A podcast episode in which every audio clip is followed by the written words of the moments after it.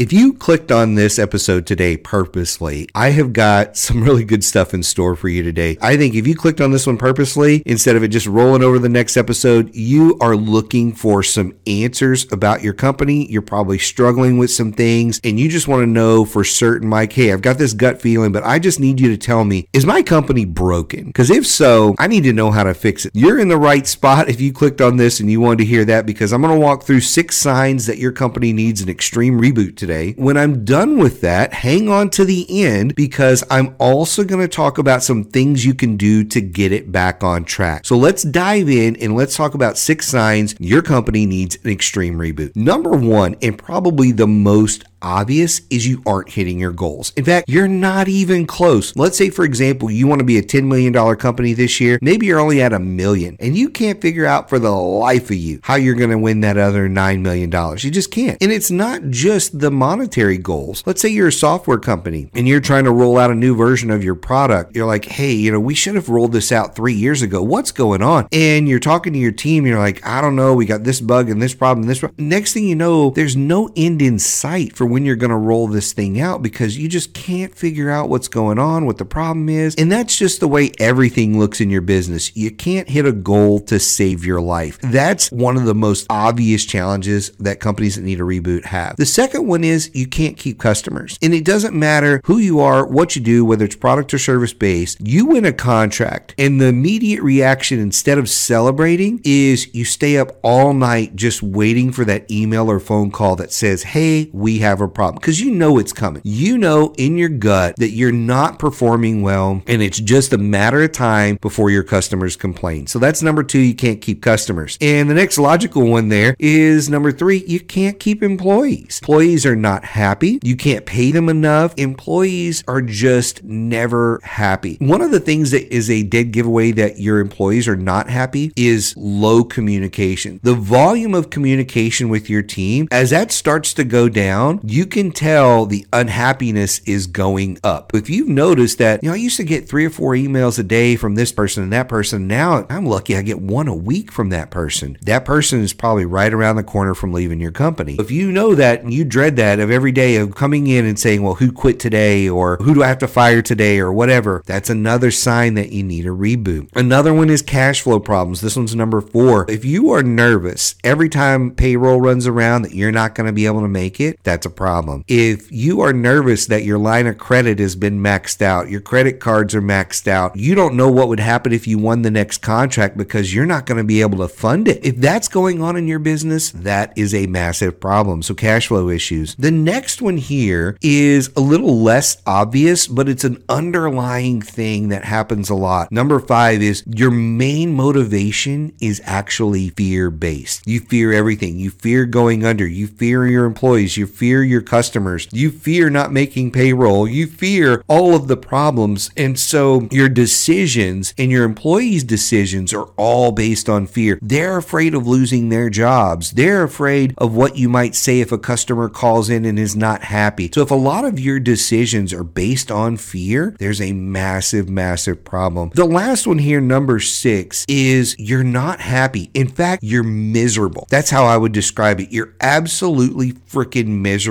You're one step away from checking yourself into a mental health center because, you know, you're worried about yourself or whatever it may be. This happens a lot. When people start to fail in business, they typically take it very personal and they look at it as, well, I'm a failure. And if I'm a failure, my family is going to be out all this money and we're going to have to sell our house and move and all the things that are connected to your business. If you're not happy, or should I say miserable in your business, you need an extreme reboot. What I usually see in companies that need an extreme reboot is they don't have just one of these six, they usually have all or a combination of them. There's usually four or five of these that are there every single time when I walk into a company that needs a reboot. They all just kind of compound on each other. And it's one of those things that, again, it, pushes an owner to the brink. It creates situations like suicide and mental health issues and all that kind of stuff. And it can just be extremely overwhelming. That's the bad part. Here's the good part. What's the worst that could happen? The worst that could happen is you lose your business and you have to start over, maybe go get a job. That's the worst that can happen. And if you understand that's the worst thing that can happen and how losing this business doesn't mean you can't go start another one in 5, 10, 15 years, whatever it may be, once you understand that, it starts to take a little bit of the stress off. A lot of major successful people have been nothing but failures through a lot of their life and then finally hit their groove, whether it was Colonel Sanders with KFC. I was reading the other day Samuel L. Jackson didn't start acting till he was in his mid 40s. He was doing like, I think painting or something. I don't remember what it was. But, you know, people that you see that are major successes, a lot of times didn't hit their stride till their mid 40s, 50s, or I think Colonel Sanders was in his early 60s when he hit his stride. You have a lot of time. That's the first thing. You have a lot of time. And the worst thing that could happen, you lose your business, got to go get a job for a while, and then maybe you start your business over again. That's the worst case scenario.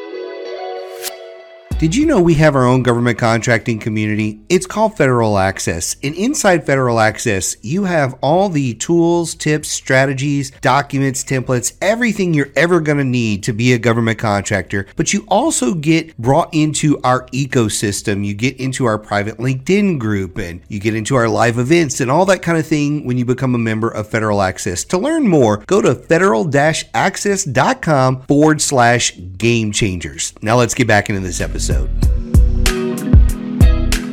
I just want to give you a couple of things really quick that will help you to start the reboot. My number one thing is always bring somebody in. I know you're sitting there saying, if cash is a problem, how do I bring somebody in? Find a way, whether it's a credit card, a loan, find a way to get some cash to bring somebody in, even if it's just to do an assessment with you. Even if all they do is sit down with you and say, Hey, Mike, I'm looking at the business with you. I think you should just shut it down. I think you should shut it down and start over later, go get a job, do whatever. I've done that with clients before where I've said, "Hey, this is too far gone. There's not a lot we can do here. Just just shut it down." However, a lot of times when you sit down with a coach or a consultant, a lot of times they're going to say, "Okay, we need to take some extreme measures here. We need to make some extreme changes here. Are you on board?" Which is probably the biggest mindset shift you need to make. If you're in a situation like this, you have to be prepared to look at everything in the business as hey, I might have to change this. I always go back to that whole sacred cow type of mentality of there should not be any sacred cows in your business when the whole thing is going under. When it's turning belly up, no sacred cows in the business. Everything is a potential cut in the business in order for it to survive. Because look, if you can make three or four extreme cuts in the business, changes in direction, you might be able to right the ship and actually make this thing work. You just have to be willing to do that. Sometimes that's an employee or two. Sometimes Sometimes it's a product or a service, but you have to be willing to make those changes. So having the right mindset of I'm either going to shut it down or I'm going to do what it takes to make this work is where your mindset needs to be. And often bringing in a coach, bringing in a consultant is the first thing you need to do because here's the deal. You can't see what's going on because you're just too close to the business. You're just way too close to the business. If you could have fixed it on your own, this is the key here. If you could have fixed it on your own, you would have by now. That's the one sentence that you may need to take away from today. If you could have fixed it on your own, you would have done it by now. So now it's time to take extreme measures to bring somebody in and look at everything and say, okay, here are the changes we need to make. Step one, two, three, and four. In order, the first thing you need to do is plug the cash flow problems. You need to stop the money. The money is the thing where if you are draining money every month out of your business and you can stop stop it, you can put some plugs in the holes of the boat. You got to do that first because money is the one thing that you can run out of and then you're out of options. So if that means reducing your workforce, if that means slashing product development, if that means changing course on something so that you can save big budget items, if that means not investing in something, if that means going to the people that you're renting your office space from and saying, hey, we need to look at our contract to get out of it because we can't pay the rent or whatever it is. However, you need to restructure things to conserve cash is number one for you. Typically, when you're having issues with your customers, you're having issues with your employees, you're having issues hitting your goals, you're not in growth mode, you're in that downward spiral mode, that sinking ship mode. You need to conserve the cash on hand because you're not growing enough. You're not growing quickly enough. If you were growing and having these problems, what I would say is, hey, let's increase sales. Let's work on sales. Let's make sure that's working. Our sales process, our customer service, different things. But no, in this situation where you're where you're going downward, you've got to conserve cash. That's number one. Number two is you've got to look at what's causing your customer service issues. You've got to fix that. And normally that is tied to what's causing your employee issues. And so that's where we go into that next. And we're kind of addressing two problems at once. You're kind of addressing number two and number three because they're equally important. Your customers and your employees are equally important. I'm just placing a little more importance on the customers because if you don't have customers, you can't have employees. That's really the big deal there. Now, some people would say it's a chicken and the egg thing. In my book, the customers come first because if we don't have them, we can't pay employees. Let's fix the customer service issues so that we can keep customers and keep cash flow. It goes back to number one. We've got to keep the cash flowing or else the business is going to go under. The next one is the employees. You know, what is it that's causing the employees to leave and all that? See if you can address that. If it's one or two things, great. If not, the next thing you need to do employee wise is look at who your rock stars are. Who are those people that are extremely valuable that, hey, as I start to form a new strategy, I've got to make sure that these employees stick around. These employees are going to be the key to our future. I would sit those employees down and say, hey, I know the last year, two, three, five, however many years, it's not gone really well. In fact, it sucked. I know it's been horrible for a lot of folks. Here's what we're going to do. We brought somebody in. We're taking a look at the company. We're going to do an extreme reboot. You five employees are critical to the growth of the company. I put a lot of this on my shoulders. We're going to fix this thing, but I need your help. I need you to stick around. Give me six months to right the ship. And if I don't fix this, I'll write the best recommendation letter for you that a boss could write or something along those lines. But sit them down and have that conversation. Let them know you're trying to right the ship. Ask them what the top problems are. If you were in charge of the company, what would you fix first? What would you fix second? What are some things that I don't know about the company that are causing the problems here? Get their feedback in all of this. The last thing here is now that you have kind of stabilized the patient, if you will, now it's time to sit down and actually form a plan of action. Initially, I was more addressing this like a doctor in an ER. We're having cash flow problems, we're having customer problems, we're having employee problems. Let's address those things in order, like you're in the ER with a broken arm, right? We've got to address that right now. Once we can address that, then we can step back and look at the patient overall and say, what is the plan that we're going to put in place to get you in the place you want to be? Now we have the time to do that. Initially, you just don't have the time. That's why you've got to go in there, like I said, as an ER doctor and go, there's three things we got to fix right away. Once we fix those, then we'll zoom out, take the big picture, and start to work on this. And that's where you start to work on your long term plan. And, and you look at, hey, why have we been missing our goals? What's been the problems? And it could be some really, really simple stuff. Once you have the breathing room of cash flow, the breathing room that your customers are happy, the breathing room that your employees are back on the right track, now it's easy to sit back and say, in a perfect world, how can I redesign the company? How can I redesign it from our products and services to to everything else in the business. How do I redesign that? And that's how you go about starting a reboot. So those were the six signs. That's how you kick off starting the reboot. And from there, it goes a lot of different directions. That's where having an outside coach or consultant can really help with that. So again, I highly encourage that. One final recommendation for you here today. If you are in this situation, just reach out to us. Reach out, let me know. I'm happy to have this conversation with you one on one, talk through what's kind of going on make some recommendations. If it makes sense for us to work together, great. If not, at least I'll have pointed you in the right direction. I want to make one final recommendation to you today. I'd like you to go listen to our podcast on your first year in government contracting. It's a really good one. If you're rebooting your business, that's the podcast you need to listen to in order to reset your mindset and start to focus your business in a new direction.